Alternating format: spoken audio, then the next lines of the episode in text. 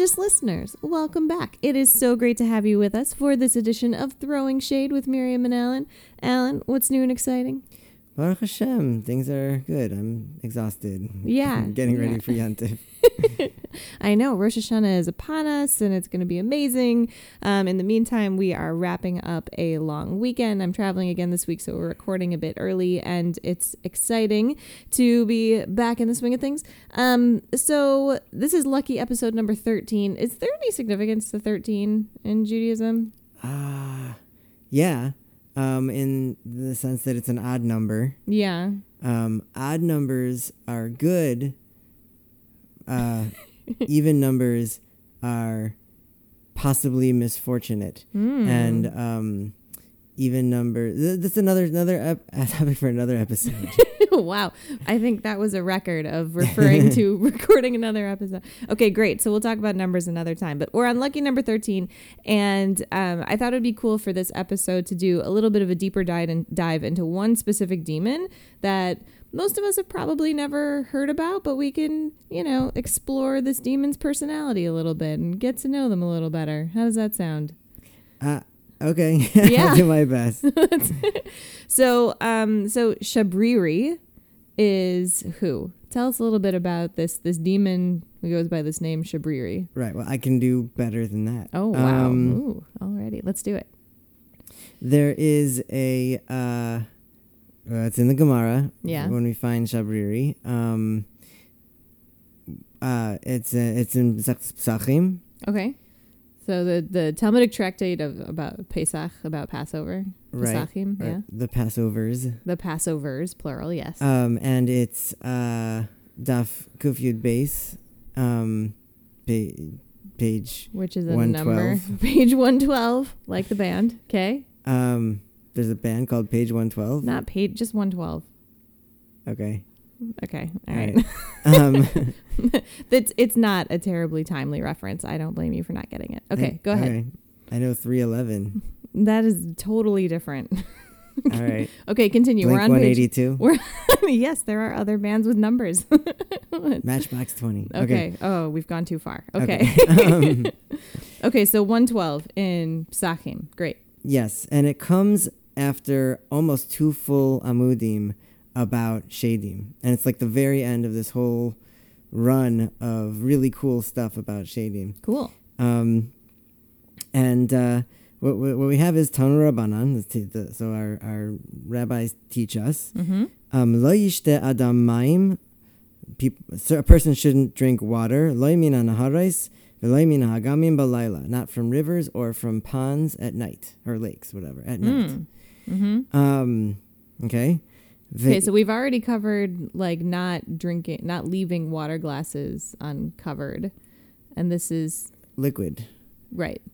But this is this is specifically water at night from different sources. Well, we're gonna come. Yeah, this which it starts starts here. It starts with rivers and lakes. Okay, Um, and uh, which are all like examples of living water, right? That's water that moves and might be. well, uh, I'll let you go. Go thank ahead. you. Continue. okay. Um, all right. Balayla. Anyway, okay. Yeah. V'im shata, and if a person did drink the water from such a place at such a time, Hmm. damoy b'raisha, his blood is upon his own head. Ooh, Right. That's a the Talmudic way of saying this is a terrible idea. yeah. Okay. Okay. Um, mipnei sakana because of its because of its danger. Right. Okay. Uh, my sakana. What kind of danger is this? Sakana. Sakanas shabriri. It's the danger of shabriri. And there we have Shabriri. Amazing. Okay, so this is our introduction. Continue. right. Um.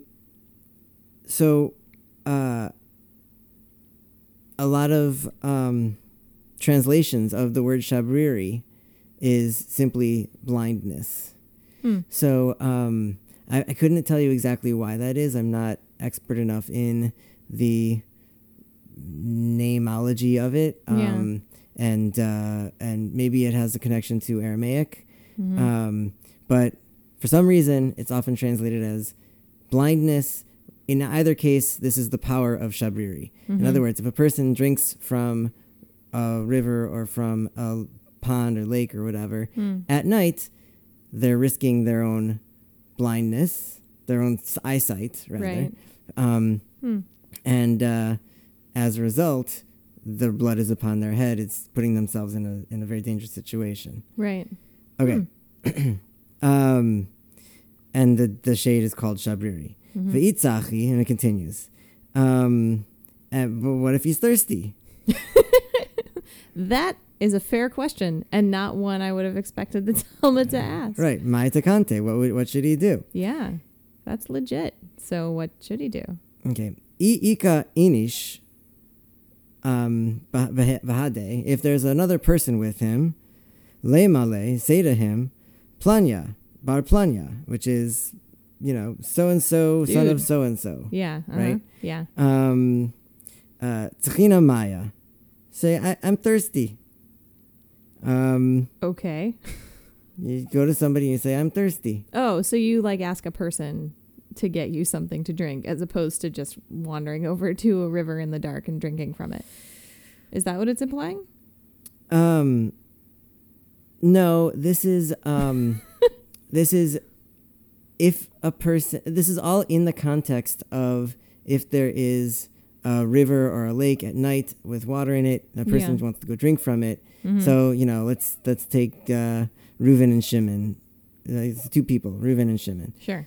Um, Ru- in this first scenario that we're discussing right now, Reuven and Shimon are together and they're going out at night. Mm-hmm. Reuven is thirsty Mm-hmm. um, and he wants to drink water from the river that happens to be right on their path in front of them. right. So, in order to not put himself in the danger of Shabriri, Mm-hmm. he can look at Shimon and say, Hey, Shimon, son of, I don't know, Yaakov, Yeah. I'm thirsty. And then Reuven can then go and drink from the water. Okay. Wait, and that's the, that's scenario one. Okay. Okay, Let's roll with it. all right. Um, scenario, the, uh, the, you're, you're confused. The the I am. um, How did you know? bef- b- before we before we move on to the next scenario, the purpose of this is that somehow it removes the danger of shabriri from yeah, I there. follow that. I just have no idea why. Okay, Okay, continue. okay, um, sure. um, ve'ilai nema ihu lenavshe, and if there's nobody else there with Mhm. him, um, he should say planya. That's so and so. He say to himself. Yeah. So Reuven would say, "Hey, Reuven," Uh-huh. right, to himself. Right. Amrali, Amrali imi, my mother told me, izdaher mishabriri. Be careful of shabriri. Right. There'll be days like this. There'll be days like this. Shabriri, my mother said. Yeah. Okay.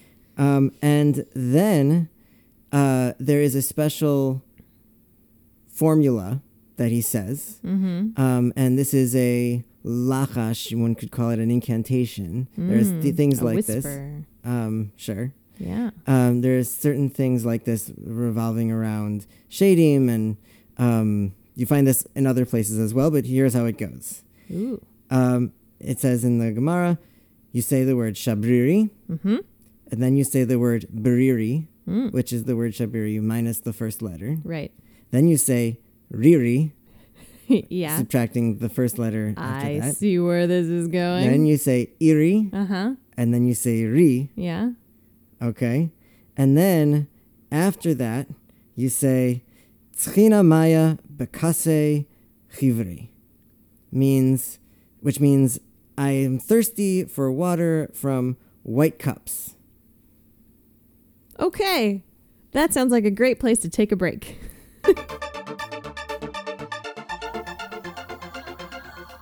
okay, so we just heard about walking along the river, taking a stroll at night as one is wont to do, and what happens if you do that with another person or with yourself, and you want to avoid going blind after drinking from said water source.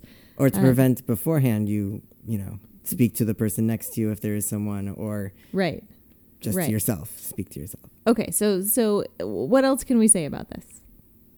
Well, I think what's interesting is that um, whether it's Shabriri or not, and I think that it is, uh, what we find in later sources is that this whole rivers and lakes and ponds thing gets expanded into other things as well, such as um, such as uh, just cups full Mhm. of liquid, even if it's not water. Mhm. Um, standing liquid Right. that is drinkable, right. potable liquid. Um, and uh, it's very interesting. And I think part of the reason for that is that actually we find in Shulchan Aruch in a number of places, it's referred to uh, as a prohibition because it used to be how a lot of um, uh, uh, let's call them demon worshipping religions would worship Mm. their demons by bribery.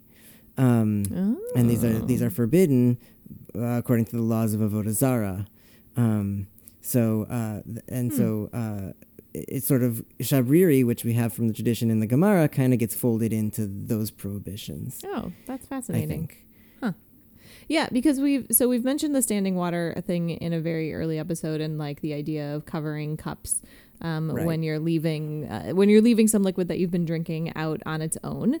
Um, and uh, so so to avoid the uh, you know bringing on a, a particular demon who could who could potentially make you go blind. Um, but something that i and the the the avodah zarah the um the the worship of the foreign worship um did not at all occur to me. But what something that i really appreciated about that little piece from the talmud was that that sort of nursery rhyme incantation where you're kind of gradually chipping away at shabriri's name. Right. And and literally minimizing him and his name and his influence Mhm. um, as you're uh, as you're going about your day and just just need a drink of water. Um, so that was really interesting, and I also think it's you know it it ties back to an earlier story that we talked about as well with like demons hanging out at the bottom of like gutters basically where it's Mhm. gross and. Um, there's probably some legit health concerns around just like being in those spaces, and so suddenly that danger has a has a name and has a personality Interesting. and has um, like there's some um, very specific force that you're avoiding by not doing those particular behaviors. Like there's, I would imagine there's some, um, and the doctors in our listening base can maybe speak better to this, but I imagine there's some, uh, you know, health reason that you may not want to drink from a random river at night. Um, that uh, that that I imagine is is at least somewhat behind the rabbi saying this is probably not a good idea. Possibly. I don't know the answer to that either. And at the same time, then the sort of verbal incantation stuff doesn't exactly make that go away. No, it doesn't. And neither. And I. And again, the science is not clear to me. But why would it make a difference if the river was at night or during the day?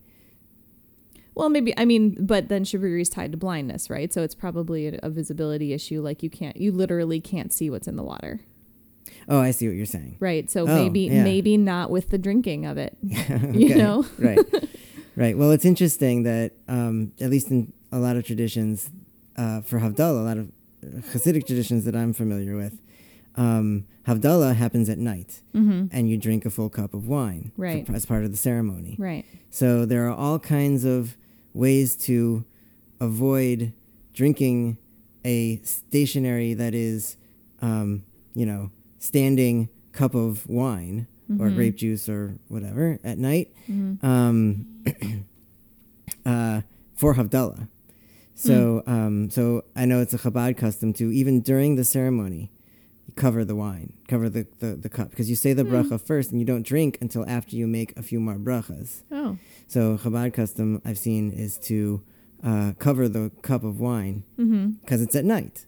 Hmm. Um, and you and you you don't drink it right afterwards, as opposed to like for example Friday night kiddush, you do drink it right away. Right. Um, and uh, I I'm also familiar with the Biala custom of it's very tricky. There's a whole choreography to it. Um, this is what Mhm. I do every. Uh, Mhm. every- uh, And uh, Biala, for those listeners who might, might not be familiar, like just like Chabad is a sect of mm, um, a particular kind of um, Hasidic or sort of mystical, kind of very, uh, what some may say, ultra orthodox kind of um, version of Judaism. Biala is another subsect of that world right. that has its own set of traditions and dress and all that kind of good stuff. Right.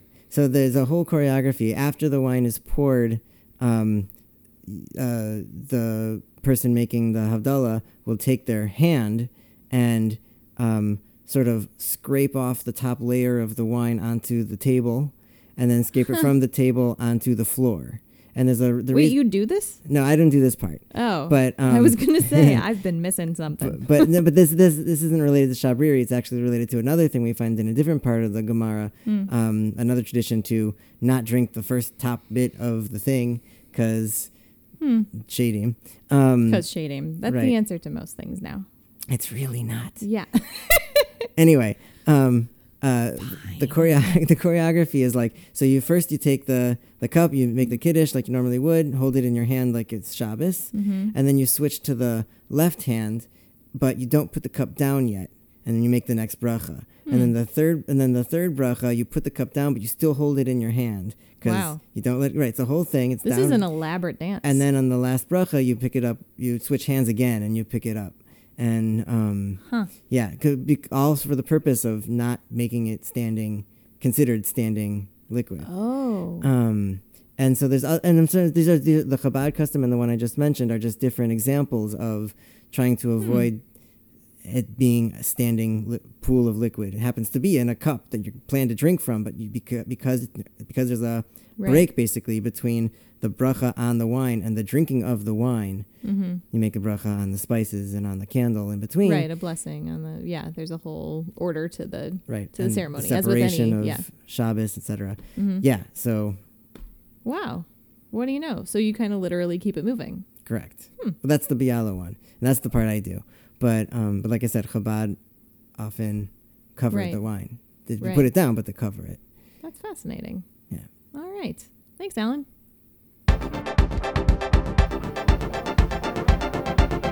We got this probably rhetorical listener question, and we're going to answer it anyway. So, Alan, how do you feel? You ready for this? Uh, whatever. Anna gave us this great question. She tweeted and said, I'm having so much fun listening to the podcast. Thanks, Anna. We're having a great Thank you, time Anna. creating it. And um, so glad to hear that. Um, but then she follows it by saying, How did I go, th- go through seven years of yeshiva and never learn about shadim? And again, you probably meant this rhetorically, but we're going to take it seriously and go ahead and answer that. Alan, how? How in the world did Anna go through seven years? Seven. By the way, kolika, kolikavod Anna for like going through that and doing all that learning. That's amazing. Um, but how did she get through all of that without ever once learning about shadim and is now forced to learn about it from us couple of schmoes? Right. Um, yeah. A, we schmoes rather. that is a great grammar nerd. question. I don't Yes. know if it was rhetorical. I think it, I, I'm pretty sure, it wa- okay. but let's do it anyway. I I really hope it wasn't because this is one of my favorite things to discuss. um, Why do we learn what we learn ever anywhere? I think it's a great question. Yeah. Right. Um, right. yeah. Um, so there are probably a number of reasons for it, Mm-hmm. and it all has to do with our cultural context. Mm-hmm. And um, you know, uh, if Anna, Anna, right? Mm-hmm. If Anna were living in 16th century Lithuania, Yeah. Or Anna. Why 12th you century, you know, Ashkenaz or whatever, Right. um, or even you know some uh, not that long ago um, in Yeah, all this stuff would have Yemen been. Totally right. assumed, part of the curriculum, part of your life, right, right? right, um, and even uh, she probably wouldn't have been going to yeshiva at that, but that's a different story. well, Okay. right. Yes. well, anyway, um, but it would have been a Yeshiva, part by of her the way, life. is like religious seminary. Sure, religious school, right? Yeah. Um, it would have been part of her life, even if she weren't learning it in yeshiva. Mm-hmm. Um, Right. And she would have learned it some other way, Right. you know, cultural context, like I'm trying to say. For sure. Um, For sure. It would have been a part of her everyday life. Absolutely. Right. Uh, and so the question really is why is it not part of our cultural context today? Mm-hmm. And I think that, like I said, there are a couple, uh, there are a number of reasons for it. If you want to look just at the texts, there's an interesting folk thing that happens that we can also talk about in a, another episode, um, where these there are these two. You're writing, you're making lists. I'm seriously putting together a drinking game of like Like, what are the. Miriam makes a reverent cultural reference that Alan doesn't pick up on, or Alan refers to talking about something in a subsequent episode. And, like, we're going to leave our listeners really drunk by the time I put together this, this bingo card. Okay, that Okay. sounds great. But continue. Don't let me interrupt with my Um, with my little side quips. uh, so there are great Jewish philosophers Mm-hmm. who, as we've mentioned on a number of occasions, are very rationalistic in their approach. In their approach, Right. some of whom are open to the idea of shadim, sort of li- like you've mentioned, Miriam, that there are these shadim that are ways of explaining things that we- we can also explain in other ways, such as Right. science. Sure, sure. Um, uh, and some of whom just outright reject shadim Mm-hmm. as much as they possibly can within their cultural context. Right. Um, the most famous, maybe, of that is Rambam, Ugh, Maimonides Rambam. um, who called shadim and belief in shadim and practice revolving around shadim. He used the he used the word that would be translated as insanity, Hmm. um, Not one to mince words, Maimonides. which for many reasons is also can be a good thing. sure. But um, but uh, um, so that's one. You know, put that on one side, and, and right. keep in mind that Rambam is a godol. He's a he's a tzaddik in a lot of people's minds, and he um, certainly um, uh, ha- had the power, if he wanted to, to erase shadim from the planet, and we see actually, or from existence, and we had we have examples of in the Gemara, and again another episode. Um, we have examples in the Gemara of take a gulp Yes, I did. um, of of uh, Amoraim and, and or maybe it's a Tana, I don't remember, sages, ancient sages, Mm-hmm. who are so powerful with their mitzvahs that they can actually limit shadim to an Mhm. extent. mm-hmm. And if you keep limiting and limiting and limiting over the course of time, you, by the time you come to somebody like the Rambam, you have the power to actually eliminate. So there's a folk tradition that Rambam, when he said shadim don't exist, Mm-hmm. actually ceased the existence of shadim. Wow. But Mm. fast forward about four or five hundred years, Yeah. and you get to another Godol named who's known as the Vilna Gaon, Mm-hmm. and um, he talks in a number of places, and it's very clear that it's him saying this.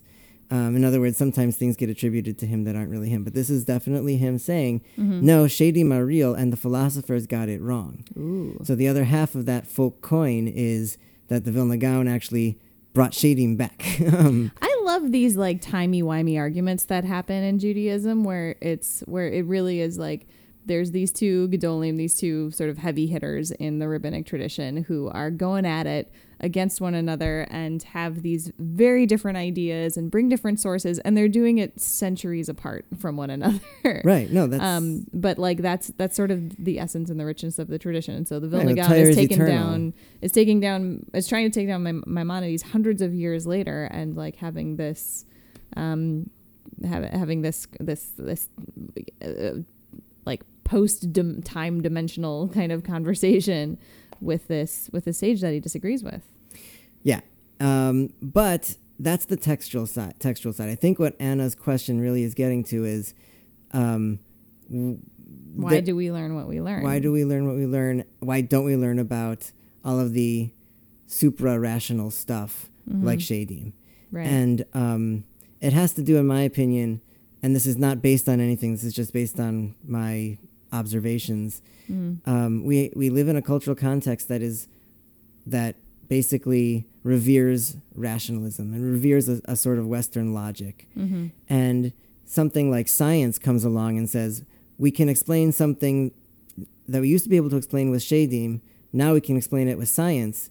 Science actually replaces the shadim hmm and um, or you know uh, if it doesn't make sense if i can't put my finger on it if i if it, if it doesn't make sense in the physical universe in a physical way if i can't even begin to explain it hmm then either it's not real hmm or it needs further study.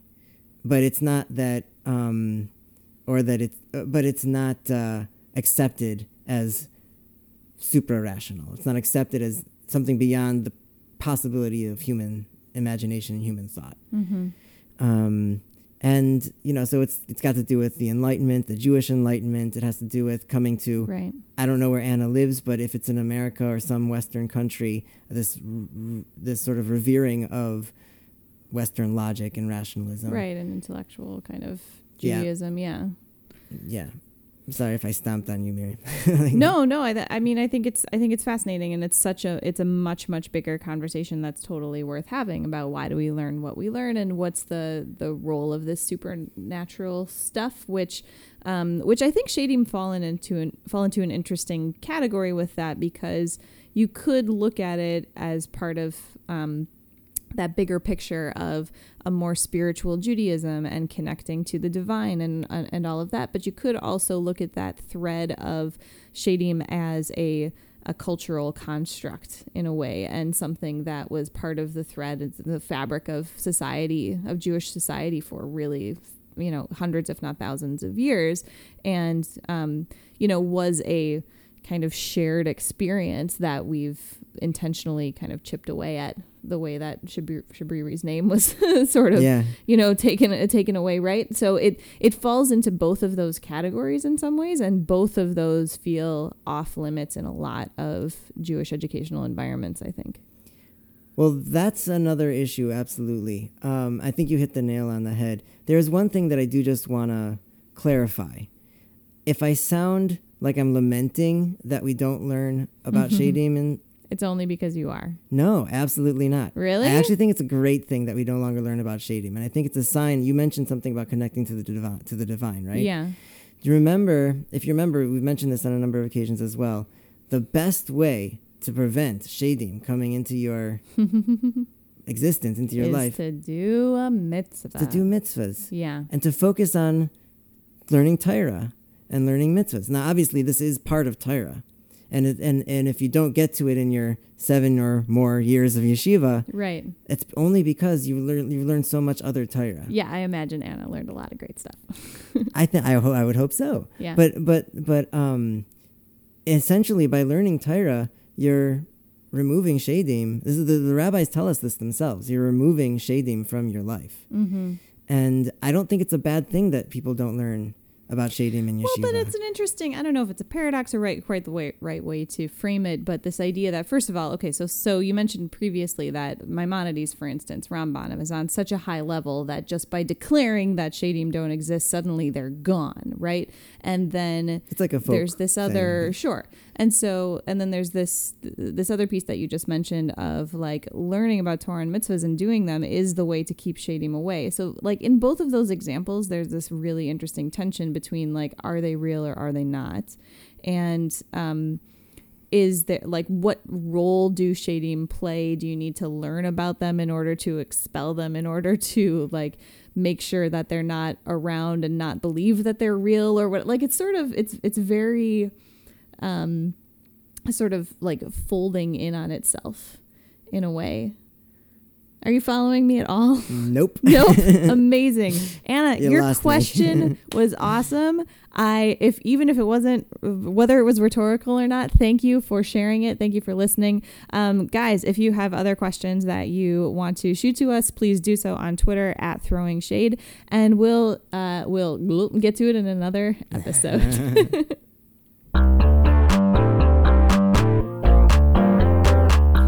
So we've run a tad long this episode, but we're going to do a very quick a action item regardless.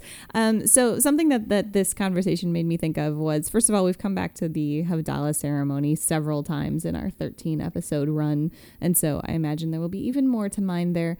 Um, but as you were describing the switching the hands and keeping the cup moving and covering the top and all of this, I realized that there's a lot that I just miss having done Mm. Havdalah you know hundreds of times and having you know been in these in these situations a lot. And so um, what i would encourage our listeners to do is to next time you go into something familiar put on some beginner's eyes Hmm. and um, and try and see what you haven't been seeing. Notice the little things and ask some questions. And um, that's that may be where some uh, where some new insights comes from when you can approach something with a beginner's mind then you can you can always learn something new and fun out of it wouldn't you agree alan Yeah, that sounds great. cool Thanks, everybody. Always a pleasure. Um, really exciting to be here with, with you all on uh, this past edition of Throwing Shade Better Living Through Jewish Demonology. Um, we are Miriam and Alan, and we will catch you all next time. Thanks, everybody.